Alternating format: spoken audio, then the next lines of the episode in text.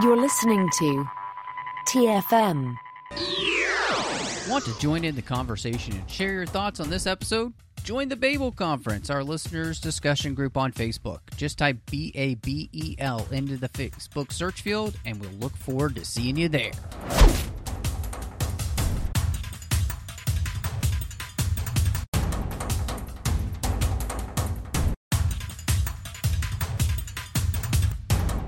Well, hi, y'all. Welcome to Assembling Avengers. I'm so glad you're here. We have a very special show for you.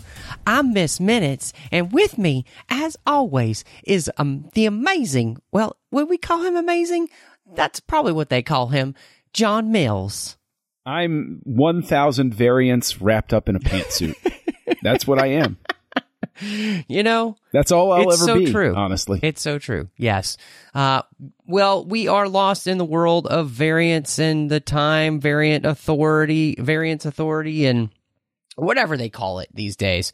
Uh, it is it is exciting to be back here as we are going to be talking about our third Disney Plus show in a row with Loki uh, and the return of, of course, Tom Hiddleston as Loki. But uh, before we dive in, of course, you know, we always want to say thank you to everybody who listens. We do really appreciate you spending your time with us here in the 602 Club, and of course, specifically here with Assembling Avengers. We hope you're enjoying the journey. We'd love it if you would reach out to us over on social media. You can find the entire network at the 602 Club, and of course, we're on Instagram at the 602 Club TFM please, you know, let people know about the show. Let us know what you think of the show over there on social media. Get that conversation going. If you want to continue that conversation, we've got a listeners only discussion group too on Facebook called the Babel Conference. You can join. You can talk to listeners from all over the world. You can also find us on Facebook at facebook.com slash trekfm. We're online at trek.fm. And uh, we'd really appreciate it if you do us a favor and just make sure you're subscribed on whatever pod catching device you are using so you'll get the shows as soon as they drop.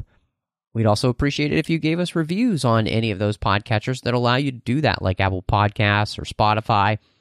Last but not least, we would like to say uh, we could really use your help over on Patreon. Uh, this network can't run without listeners just like you. So go to patreon.com slash trekfm and see how you can be part of our team and just make sure all of these great shows keep, keep coming to you each and every week. So, John, uh, the, the best part about this is that you have not seen any of these shows yet. Uh, and I think you've seen very little in uh, phase four at all. I think No Way Home might have been the only thing you've seen so far. Yes, No Way Home is the only thing that I saw on the big screen because everybody raved about it so much that it was one of those ones I had to go see Right. it. The hype, the word of mouth got me in Yeah. that theater, and I think the box office of that movie proves that word of mouth was really strong for that that film. Um, but yeah, I saw WandaVision, and then if everybody recalls the last episode, I hit the end of Falcon and the Winter Soldier, and I was like, I, I got to take a break here. I was I was ready for a breather. And so yeah, Loki, this is my first I came at it fresh. The only thing I really knew about it was that it had to do with time. I knew that it had to do with Loki, and I knew that there was and Owen Wilson was in it, which always delights me. Um and that's pretty much all I knew about it. Uh, So I want to ask you about that too, because you know, of course, the last time that we saw uh, Tom Hiddleston's character of Loki, it was in Endgame, and he picks up the Tesseract when they go back in time, which allows him to be able to escape. And so the thought of there being more Loki at that point, you know, and we've gone through all the Thor movies up to this point, you know, through three, we haven't reached, of course, Love and Thunder yet, and you know, Loki's been back and forth and all over the place. It seems like. Did anything about the idea of him possibly coming back was that exciting at all to you? Was he a character that you were kind of done with at that point? You know, where were you even just coming into this show for the first time? I just considered it inevitable. I, remember the first time I saw Endgame, seeing Loki, you know, disappear with the Tesseract. I was like, oh, okay, they're setting something up. I didn't know specifically what, but I was like, they, they're not going to have this Right. scene without Right. it being something. And uh, so it, it was just that air of inevitability. I was uh, saying this when I was talking with a friend of mine uh, on the phone, where I was talking about this is my first time seeing Loki and everything. Is Tom Hiddleston is really good at this part Yes, he is. and people enjoy Tom Hiddleston in this part, and Tom Hiddleston seems to have fun with this part, and they pay him. So he is he is a very intelligent actor, in my opinion, because he's making what I would call the Carroll O'Connor choice. You want to keep paying me to play Archie Bunker, and everybody loves me as Archie, Bunker? I'll play it until it's run into the ground. I don't care because I'm having fun. You're paying me, and people want to see it. Why wouldn't I keep doing it? This is there. It doesn't have that air of oh, well, I'm tired of the role. I don't want to play this for the rest of my life. It's more an air of I'm a performer. Performing's what I do and people like what I'm doing. Why wouldn't I keep doing it? So that's how I feel about Tom Hiddleston. I'm always happy to see him because I know that he's legitimately enjoying what he's doing. You know, it's it's interesting that the actors from the Thor movies are the ones who have felt that way because obviously uh, Chris Hemsworth is down to play Thor as long as they'll let him, it seems like. And I think he enjoys yeah. it, especially with the direction that they've gone. I think he enjoys the humor in the part much more, even if I don't. Um, and I'm not going to mm. tell that to his face because, you know, he could crush me like a worm. Um, but I'm with you. I mean, I, I like Tom Hiddleston as Loki. I think the character had evolved really interestingly. Um, I think by the time you got to the end of Infinity War, and, you know, with the beginning of that movie, him sacrificing himself, you know, the character had come a long way. And, um, and, and so uh, one of the things I wanted to ask you, you know, just especially since you're so fresh with this, this whole series, in many ways, besides any of the time time craziness and, and the time variance authority and all that, this show really does seem to be about Loki having one long therapy session to legitimize mm. him becoming more of a hero than even an anti-hero by the end of the show. And uh, you know, with that being one of the real purposes of of us doing this show, do you feel like they're successful in that to sell you the fact that everything the character's been through before and then all of these experiences here where he's basically having co- to come face to face with the man or the woman in the mirror, uh, you know, does it work for you? By and large, yeah. I, I actually buy Loki's evolution in this show. It's probably the first time that they've taken the character on any sort of journey where I feel like they're not going to cheat me and undo it at the end. Right? I, I know that we have a season two because it says at the end of it, season two is coming. If they revert Loki, I'll feel incredibly betrayed by this one. I go back and listen to the recordings. I feel betrayed in some sense by the fact that they would always revert Loki and move him forward and then revert him back and move him forward and revert him and back. And the same thing with Thor. This time, I mean, that's kind of his problem. Same thing with Thor, absolutely. But here with this show, probably because they had like an actual arc over a number of episodes, it doesn't feel like a a necessary movie development. It feels like this actually is Loki's story, and I actually go with him from beginning to finish. Mm-hmm. It actually stays focused on him, and it actually carries through.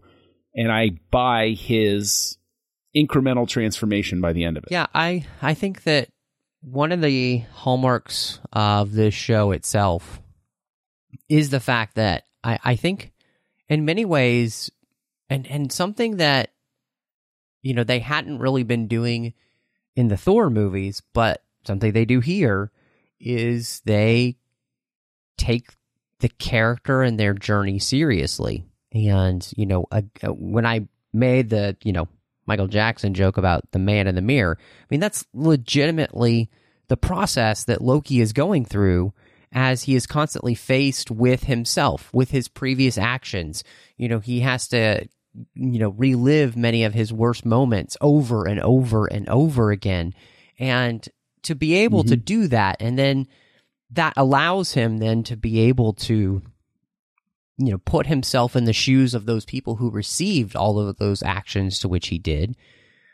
You know, he is able to come down to the, the reason that he wanted to do those things, which is he wanted the control. He wanted people to quote unquote love him, you know, and, and it worked itself out in these kind of megalomaniacal actions. Uh, and, you know, to, it, I think the frustrating thing about many, you know, redemption type arcs and things is, is where you don't really do a lot of the hard work and a lot of the hard, tough lifting to make somebody come to terms with who they have been and what it's going to mean to like reverse that. And, you know, I, I, think that's one of the things that that, you know, that end sequence between him and Sylvie arguing uh, in front of Kang, he truly, you, you believe finally that Loki is not doing this for the power. He is truly worried about the entire multiverse, you know, the entire galaxy, uh, all of time and space that are right now uh, in his hands, in which if he makes the wrong choice, he could destroy trillions, quadrillions of lives uh, if he makes the wrong choice, and he doesn't want to be responsible for that again. And uh, and I think the show does a good enough job so that by the time I get to the end, I actually believe that he's sincere for the first time, and maybe all the times we've seen him on screen. Well, I, I, think the reason we believe he's sincere is it's not just that he's afraid of costing people something. He legitimately conveys, Hiddleston legitimately conveys fear of somebody who understands what it means that something worse could come after right, this. Right. And that's where the knowledge of the Loki character helps because you know he's been through this thing where then everything builds up to Thanos, the one moment that he can't talk or sneak his way out of and he suddenly realizes all of these things that he's gone through built mm-hmm. up to one point where there was just somebody so awful that they couldn't be stopped. And so he has reason to believe that he who is not named Kang yet could be the backstop against the truly terrible thing happening. And that's why I think also that that sting at the end of him running in and realizing where he is and seeing the statue of Kang, or I'm sorry, he who must not be named Kang yet, you know, like seeing that statue and that's giving the, the confirmation to the audience that Loki's fears were justified. Yeah. And that he was yeah. coming from a place of at least emotional knowledge that it was mm-hmm. true. Yeah. No, I, I 100% agree with you. And I, I think it, it makes um, everything that you've been through with the character mean so much. And and then of course there is that emotional gut punch, the fact that he has begun to really care about other people and create these relationships and you know, then to see him at a place where you know Mobius doesn't know who he is and and Sylvie has, you know, betrayed him in many ways in a way that most people haven't. In fact, might be the worst betrayal he's ever experienced because you know, nobody else has really ever betrayed him. He's always betrayed others, you know, and so now you he actually knows what that feels like. Uh, I guess that's what happens when you fall in love with yeah. yourself. So, well, even that's a really interesting thing for them to have done. Is it feels a little bit inevitable as a gag, and so when it first plays, it does feel like oh they're going for this joke, but I have to give the series credit that they really lean into it and turn it into that into that legitimate love story where you really realize that you could let's put it this way. For once it's it's marvel backing away from the joke yeah that's a good point. and not just making it a gag mm-hmm. but actually going in and having it work really well and that's a pleasant change. Like, th- if anything, this is the first time that I feel like I see Marvel as a franchise learning from where they went too far with other things. And that's what's so pleasing about it is you look at it and you say, "Oh, it's learning. It's it's growing, it's changing. I can dig this." No, and I, I agree with you there because I think absolutely you could have just played the whole relationship with Sylvie and, you know, himself uh, as a joke. and and and what I think is really interesting is that you know that by by doing that, you're also getting to really talk about the ways in which you know different people turn out to be different in you know different circumstances. The idea of the you know could the same person be a different person uh, under different nurture, uh, and absolutely that's that's mm-hmm. what we mm-hmm. see, and so that's you know who Sylvie ends up turning into, uh, which you know I I think makes her a great foil for Loki, of course uh, because he is basically fighting himself, but he's also fighting a version of himself that knows how to do things with the powers that he does have, but he doesn't really realize he has. And so he's he's kind of outmatched in some of those ways, which is is cool as well. So you know, I thought the portrayal of of Sylvie was great. Uh, the relationship that they end up having is is so interesting, and you know, it, it really does make me wonder too will they be able to find a way for, you know, them to come back together and and then basically I guess try to rectify the situation that they've well, she created. Uh so I I I got to say I don't think they can. I think they have to have it remain as a uh, Sam and Diane yeah, they could do that. Or even Sam and yeah. Rebecca situation. If they ever get them together, it'll go like uh, moonlighting. Once they got them together, the show just falls apart. Right. Because the core piece of its tension just the it just sort of fizzles because it's it's that tension and that you know that this is another tip of the hat but Hiddleston as an actor is always a joy to watch in these projects because there's something about him as a person that his co-stars seem to really have actual chemistry with him. Yeah. Regardless yeah. of what I think of the film overall, people interact with him. I buy the characters because Hiddleston is yeah. a great anchor around which to put everybody. And that that can't be undersold or over I'm sorry, that shouldn't be undersold. It can't be oversold how key that is to what mm. works in this show. You know, just real quickly, you know, I, I think we know this has a second season and it I, I think yeah. you know, obviously if if they're ever going to be if they were to put them together, you know, officially or whatever, it would have to be one of those things where it's like we're not really going to ever see them again, you know, because I think you're right. I think that sexual chemistry and energy that they have on screen really comes from the will they won't they uh more so than anything else and and I think your references to, to those relationships where that happens and it kind of ruins whatever it is you're watching especially in a show uh definitely makes sense. And so um I, I you know because we've talked about Loki and his growth and everything um I, this might seem a weird thing to jump to, but I just want to jump to the end. And the way in mm-hmm. which mm-hmm. this show creates this really interesting philosophical conundrum and you know what they're playing with you know i mean obviously we're playing with the ideas of of like free will or is it you know better for somebody else to be in control because if if that wasn't the case, it could be so much worse. And I mean, those are some really big and interesting questions for something like the MCU to be asking. And does it work better than the large questions that Falcon and Winter Soldier were trying to ask that we kind of struggled with because we didn't feel like they were giving them their due, really? I think that why it works here is because they commit to it early and they stay committed to it. Falcon and the Winter Soldier doesn't address anything particularly well and it tries to do too much.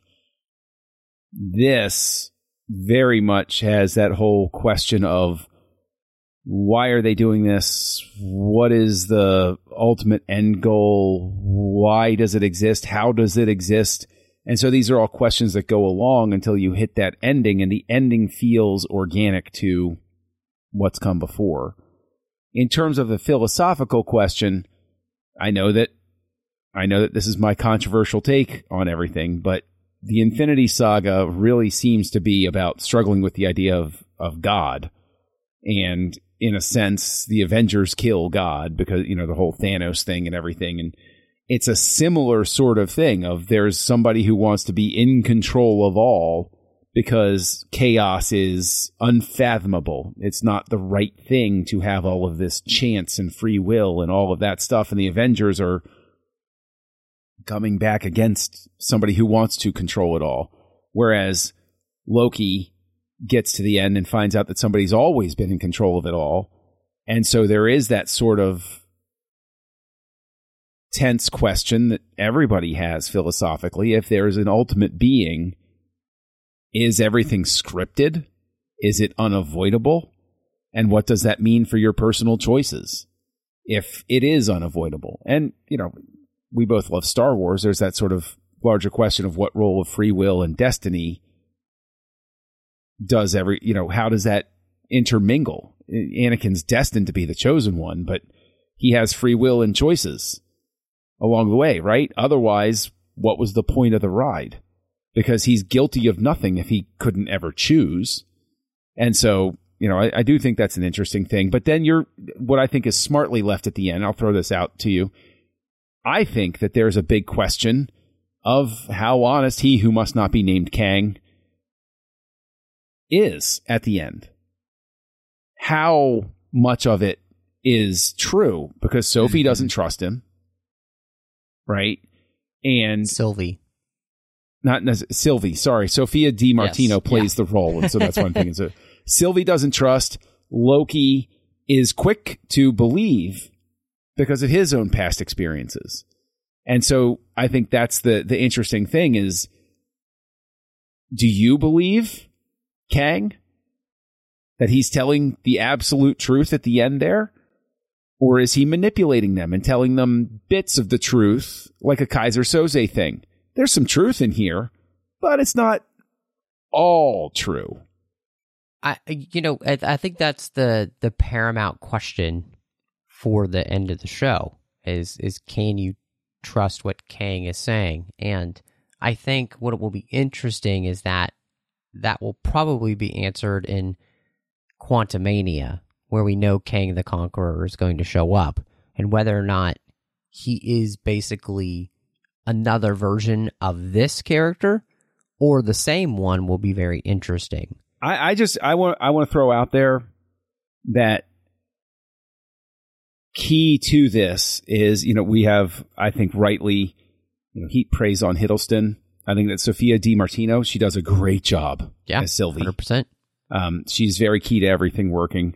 I think that uh, the rest of the cast, you know, Owen Wilson, uh, Mbatha Raw, um, all of these people are great, but I really think, I believe his name's Jonathan mm-hmm. Majors. Yep. Is who plays mm-hmm. Kang. Really interesting. The choices he makes, and I have to applaud the direction. They let him make interesting choices at the end. Do I agree with every choice he made in in that interaction? I don't know, debatable, but at the very least, it was interesting. It wasn't, it, it's sort of like, um, just talked about Casino Royale over on House Lights. Fantastic Bond movie.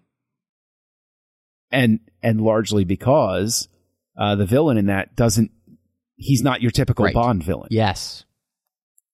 And this is not your typical Marvel villain. This is not Thanos part two. This is somebody who seems a little nuts who's who's very unstable and is such a good manipulator that Loki like Loki is a manipulator who's being manipulated here. Like and so the personality choices are extremely interesting. And I, think that entire interchange is, really interesting. And so the three of them together, but I got to give them credit. If they're if they're pushing all chips in on Majors being the villain for the next phase, I gotta say, I'm interested. This could go in some interesting ways. Yeah, I, it was interesting because I was doing a, just a little bit of reading, and and uh, he had said that some inspirations for him were Wizard of Oz, Sunset Boulevard, mm. Citizen Kane, and Willy Wonka and the Chocolate mm. Factory. I Yeah. can see them all. Um, and and I, I agree with you because you know it was interesting watching it the first time, and my reaction was different the second time because I really gravitated towards what Majors was doing in the just the spontaneity and the weirdness of it. You know, I mean, you you realize when he says he's lived millions of lives. You know, if you've been alone Mhm. that long and all you've got to talk to is Miss Minutes, I think you might be a little nuts. You know, and so hmm I thought his choice to to play it like that made so much sense. And so no, I th- I think you calling him out was was really uh, important because it is the unexpected that happens in the show, something like that, which I think is for me kind of does set it above the first two shows that we've seen so far.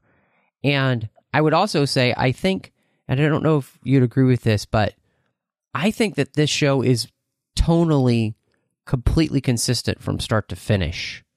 I don't feel like there was any Oh, point yeah. where, you know, you got a weird gear shift and you're just like, what? Completely agree. And that actually sets it somewhat above other Marvel properties because it is consistent. And I think a large part of that is having the same director is very important. Um, I think that Kate Herron does a good job. I have sort of one of my typical sort of complaints with the Marvel shows up to this point. I don't think the action is particularly well shot. Um, I think they try a few too many uh, energy cheats where they try to make camera motion and editing stand in Mhm. for good fight choreography, or rather, I should say, great fight choreography. But this is largely, Yeah. we're in the era of John Yeah. Wick. The expectation's a little different. true. Having just And watched the first not two be of fair. those, absolutely. Yeah, might not be fair, but it's this is the world we're living in. Yeah. Um, No, I agree. Uh, you know, and- so and just that whole idea of you know uh, the look and the feel of the show i would say this you know when we get to the tva and we've got those first couple of episodes this show is just really consistent in its look uh, and it does a really good job i Mhm. think with the set decoration and the just the I, I love the you know the 1970s inspired futurism that we're getting uh, and you know the the technology the, again just kind of has this like retro punk feel to it uh, it's it's just, it, everything about that looks really cool as you're calling out uh, the just the action and choreography in that sense I, I think you know once we go to space and we and I think the show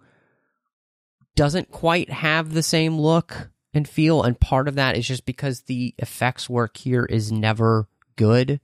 Uh, it's it's fine, it's serviceable, but it feels more like a CW s- show than it does like what you want. You I know agree. this type of show to feel like, or even a Marvel. Mo- I mean, this is one of the things I think we we are get frustrated with with the Marvel movies. Even um, is that they just don't have the the the the polish that we would expect. They, well, I, and th- this is my crude way of saying it, but it is my way of saying it that Marvel has entered a phase, and I think that when you have inconsistent or unexpectedly not phenomenal work on the backgrounds, for instance, or the the camera move matches and stuff like that, or the the comp, you know, just the the comping of everything, and when they're walking and they're tiny on a landscape, and you're like they're they're not even moving in the right proportion Yeah. to everything. Yep.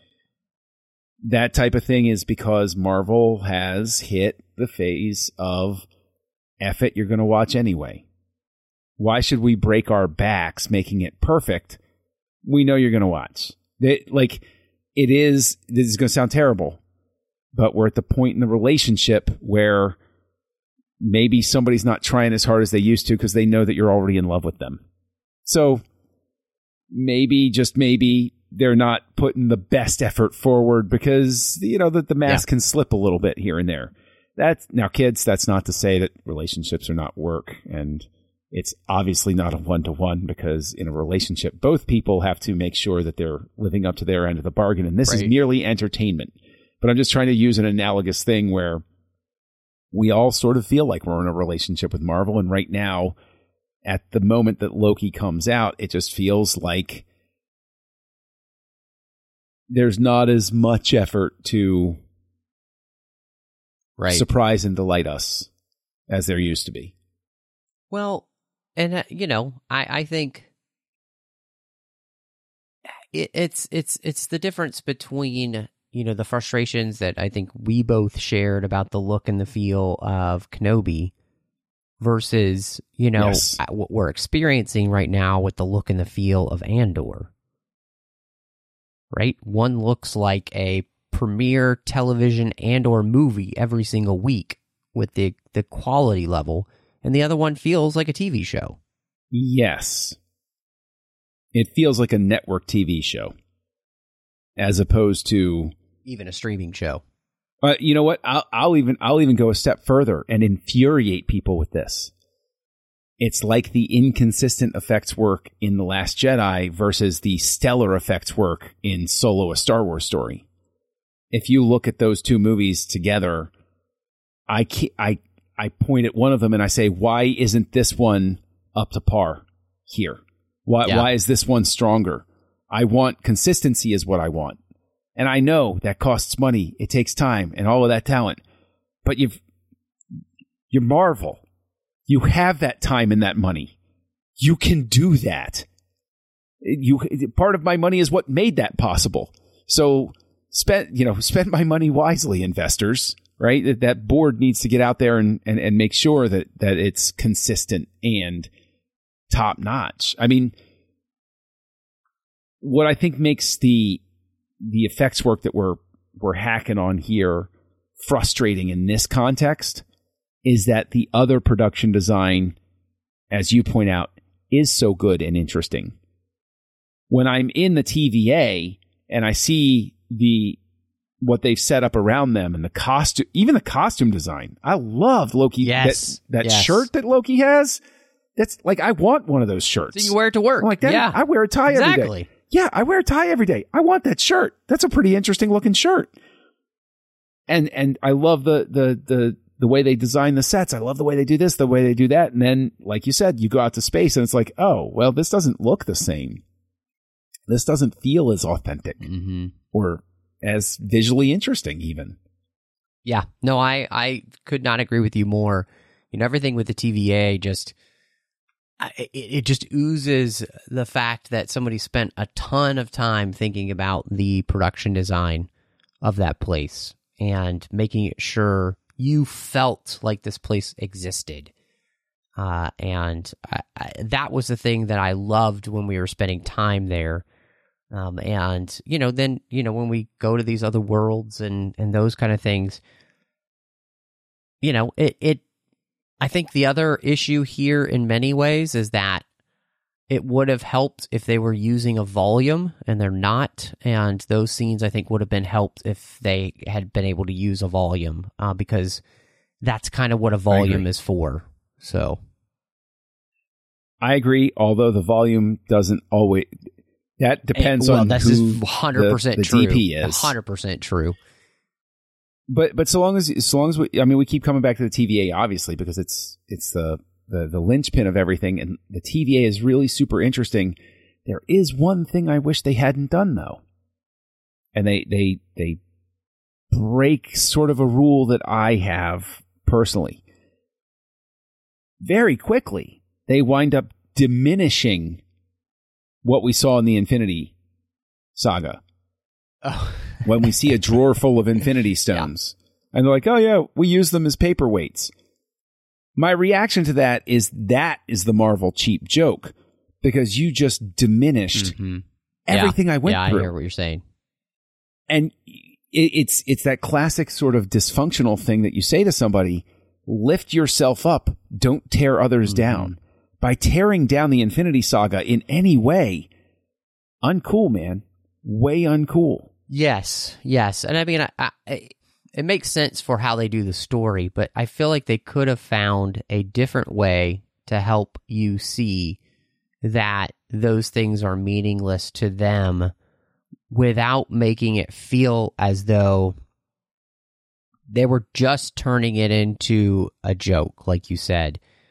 And, you know, if, if they had been able to do that, I think it would have worked. But you're absolutely right. You turn it into a joke and it just it it does it, it's one of the few jokes in the show that I feel like just doesn't work.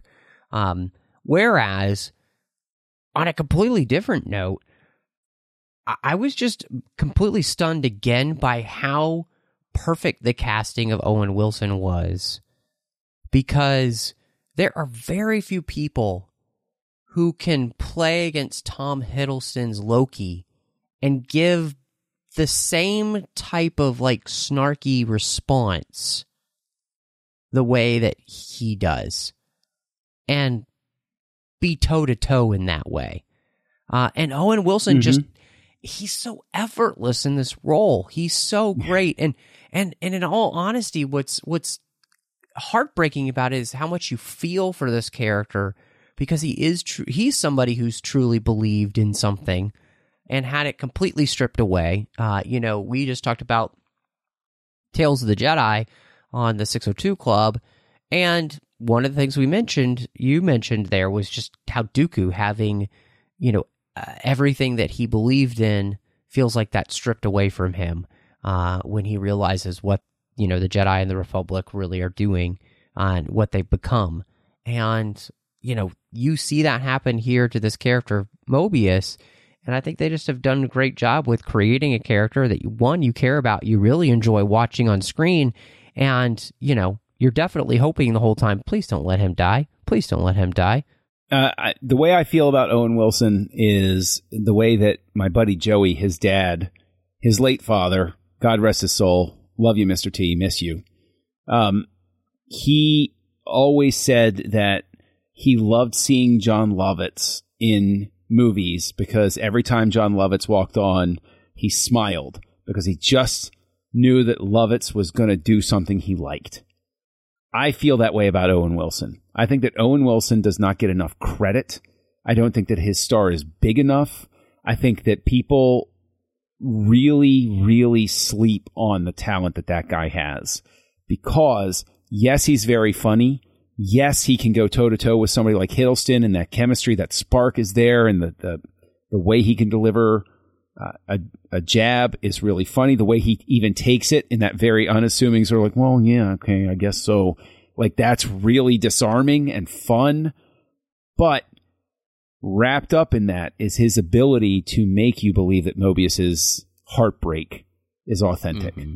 Yeah you point. feel so bad for Mobius because he's in a moment and Wilson has that is able to give you that hangdog expression where you look at him and you want to give him a hug because you realize this is like this is like the kid coming downstairs and discovering something no kid should discover on Christmas. Yeah. It's a great point. Right? He's able to he's able to get that sadness across and that's what makes his humor work so well is you like him. He gives that he gives that aura of likability mm-hmm. that is incredibly key for any actor yep. to be successful.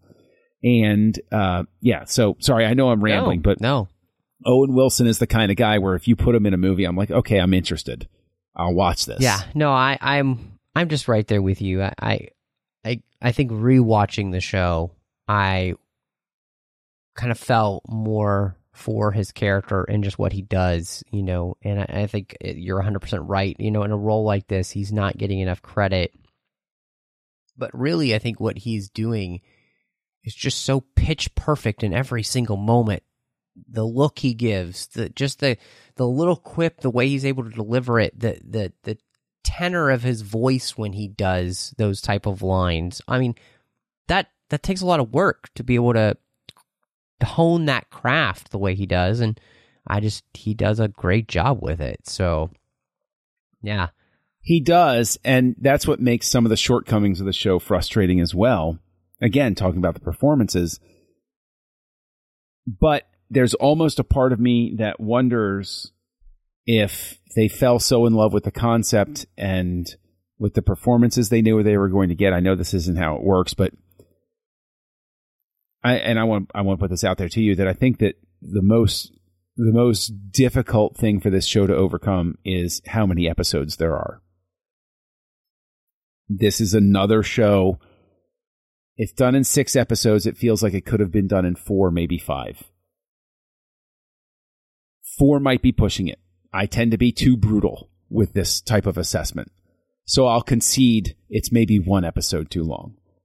But it is at least one episode mm-hmm. too long because we know where we're going. Yes, we have a surprise. I would not cut that last episode, right. but I do know in my heart of hearts that there are certain parts we could have gotten through quicker because they feel a little redundant. Mm-hmm. No, I'm so glad you brought that up because, you know, that is one of the things to which I felt as well. And I would pinpoint episode three and episode five being the biggest offenders of that. And, yes, you know, I, I feel as though both of those episodes could have been combined into other episodes.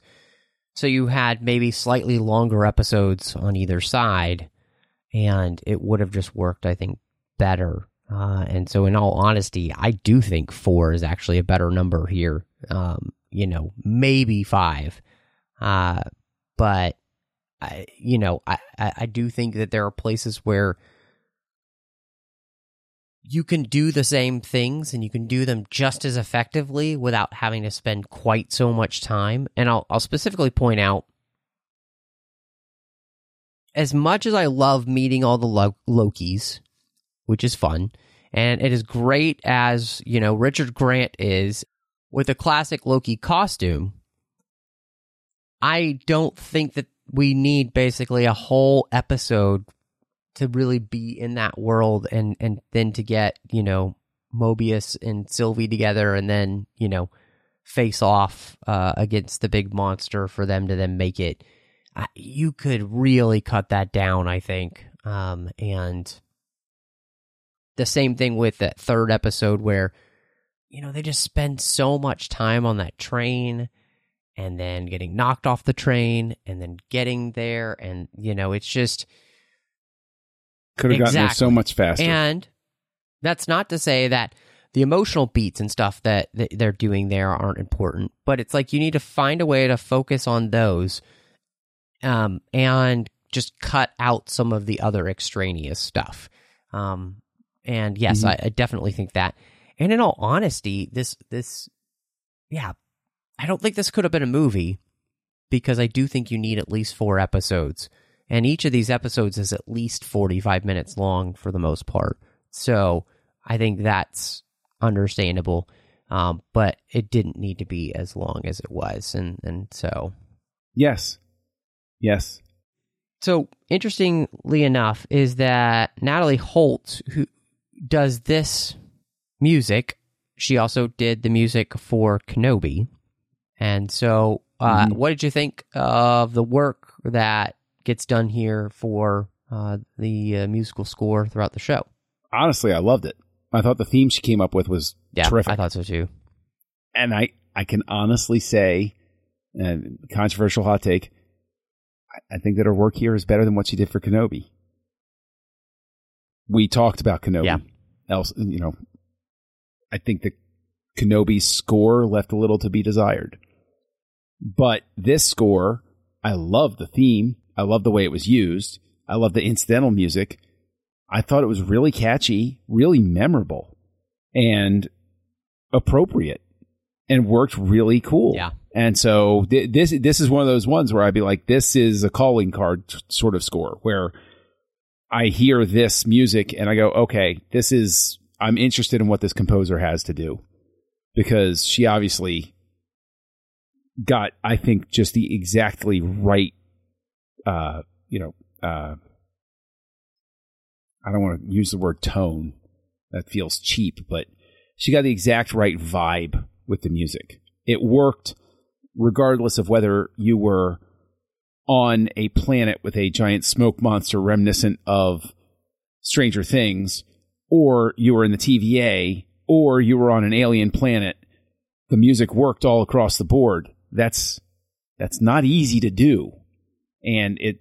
I, I think she was very successful with the score. Yeah, no, I agree. I I think uh, one of the things that she was able to do is catch the weirdness of the show, uh, and at the same time Mhm. uh, key into some of the emotional moments, um, which is really important, and the, just kind of the the way she combined some of the classic score tendencies with uh, synthetic and and uh, um, synthesized music was great.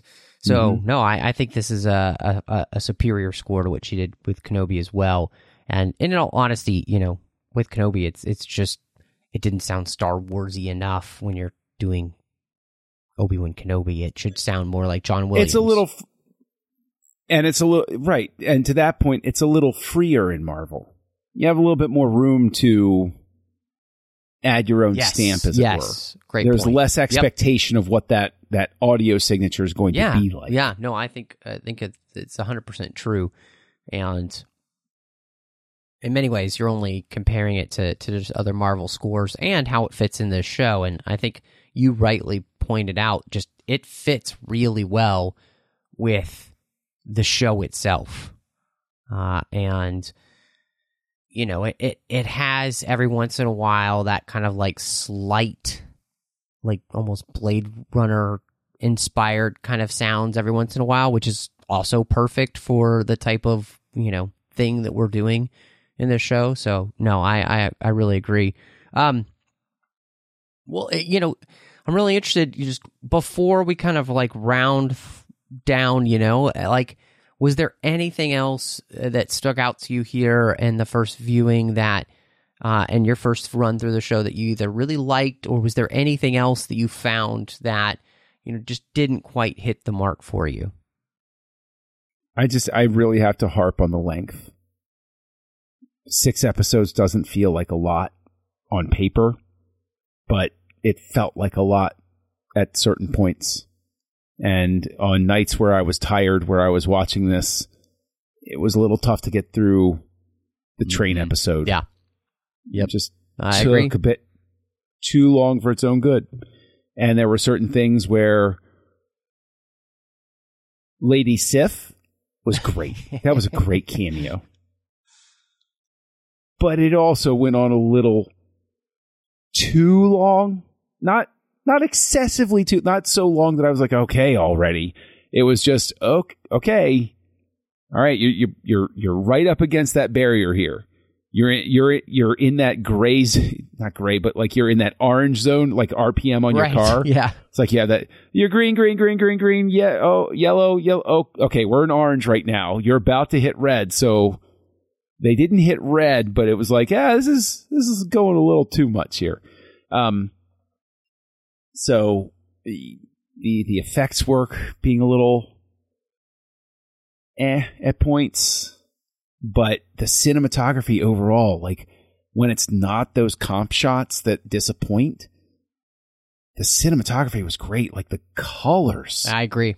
the way that that they stood at, that the characters were able to stand out against the backgrounds, very evocative of the four color comics Mm, like it's a great really evocative Yeah. of that and very appropriate for it being loki because the last time i heaped that specific praise on something was at, at least to this degree was actually thor because I, if you remember that's what i loved about what what Yeah. kenneth branagh and his team did with that one was it looked without looking like a comic book or looking too joel schumacher homage about Thank it God. like it well it felt that it, it was that very very comfortable warm nostalgic feel of Yep. old Yep. reading those old newsprint comic books really effectively done like just the cinematography just i really have to heap a lot of praise on it No, So, I agree with you. that's where I am. because I- I, think yeah. that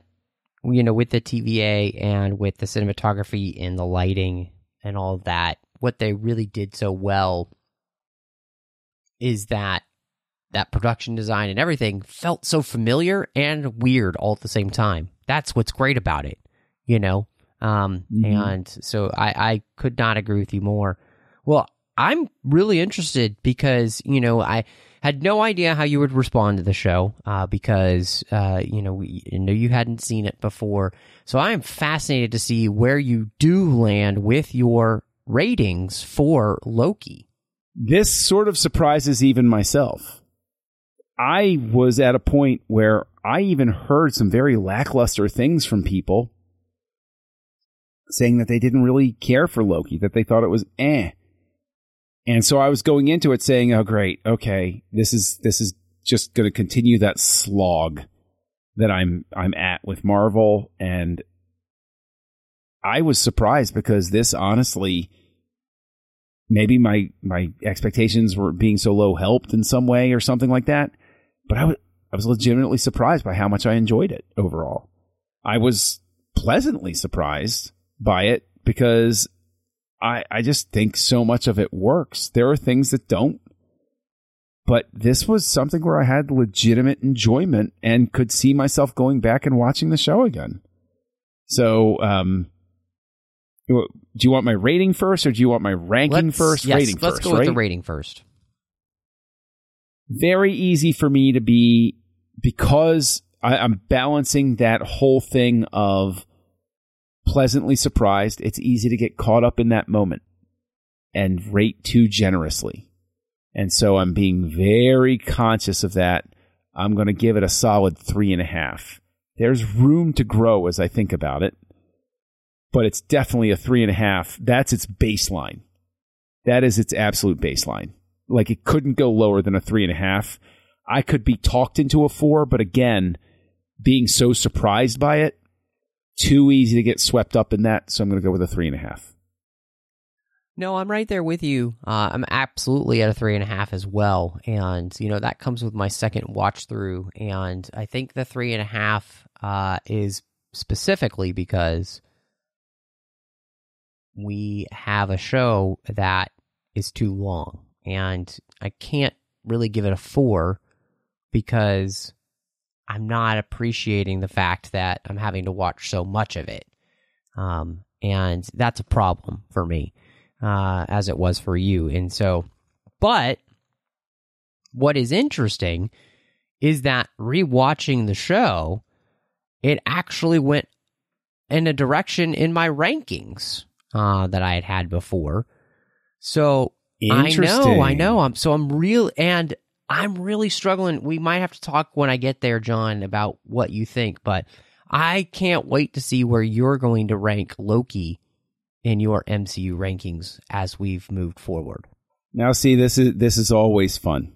This is always always fun because we know that I go back and forth and I have these just absolutely ridiculous uh, sorts of things uh, that, that that go on with me. But I'm going to go through. I'm going to start at the top, and then I think I even sort of surprised myself with where Loki winds up because Captain America: The Winter Soldier reigning king will never be deposed, probably.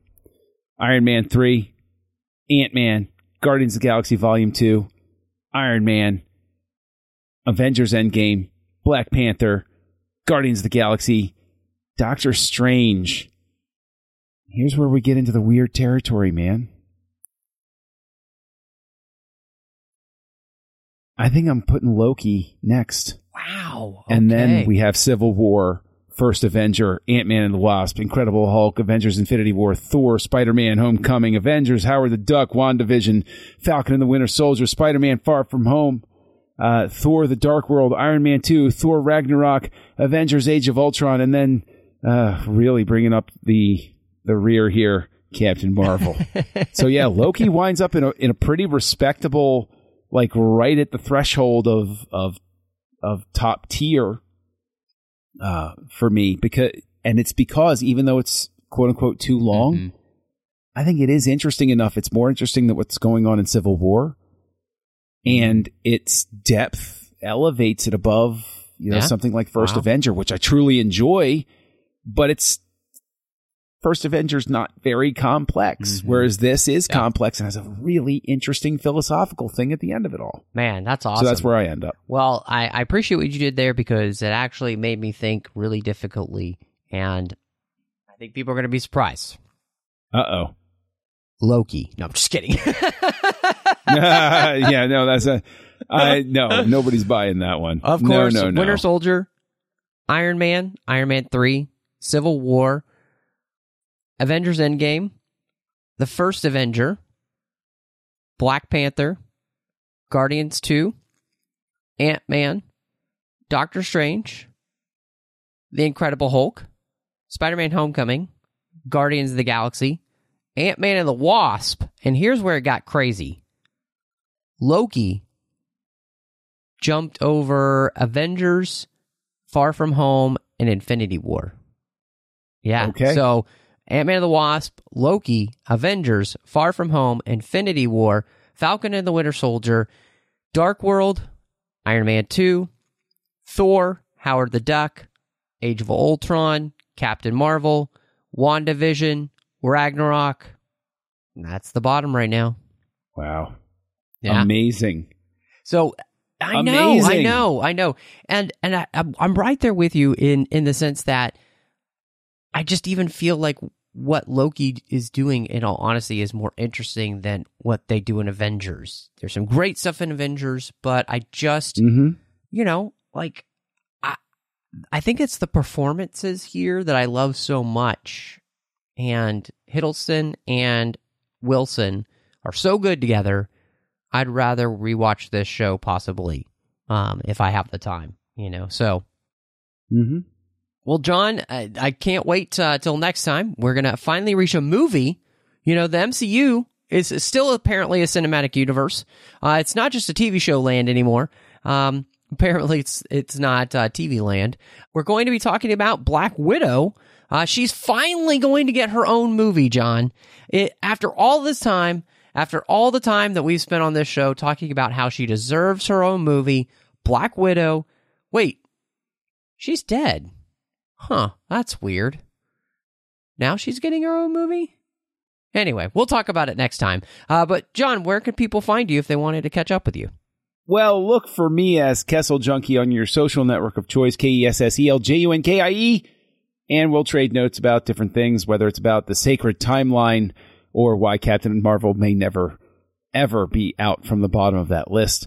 Uh, but you can also find me over on the Nerd Party Network co hosting two shows. One of them is called House Lights. I mentioned it earlier, where we talk about the works of directors, and uh, we, we have some crazy combinations that are a lot of fun. And then, of course, I co host what I feel is a delightful Star Wars show called Aggressive Negotiations, and I co host that with you, Mr. Matthew Rushing. And it is a blast to be a part of that show with you. Uh, so I hope everybody will check it out. Of course, you can also find me on social media under the name Matt Rushing02, Twitter, Instagram, Letterboxd, Vero, all of those places. You can also find me uh, with the regular 602 Club show, as well as Snyder Cuts with John here in the feed. Uh, you can also find me doing literary tracks about the books and the comics of Star Trek, The Orb about Star Trek Deep Space Nine, Warp 5 about Star Trek Enterprise, Saddle Up about Star Trek Strange New Worlds, and The Artificial Tango about Star Trek Picard. Thank you, everyone, so much for joining us. Avengers!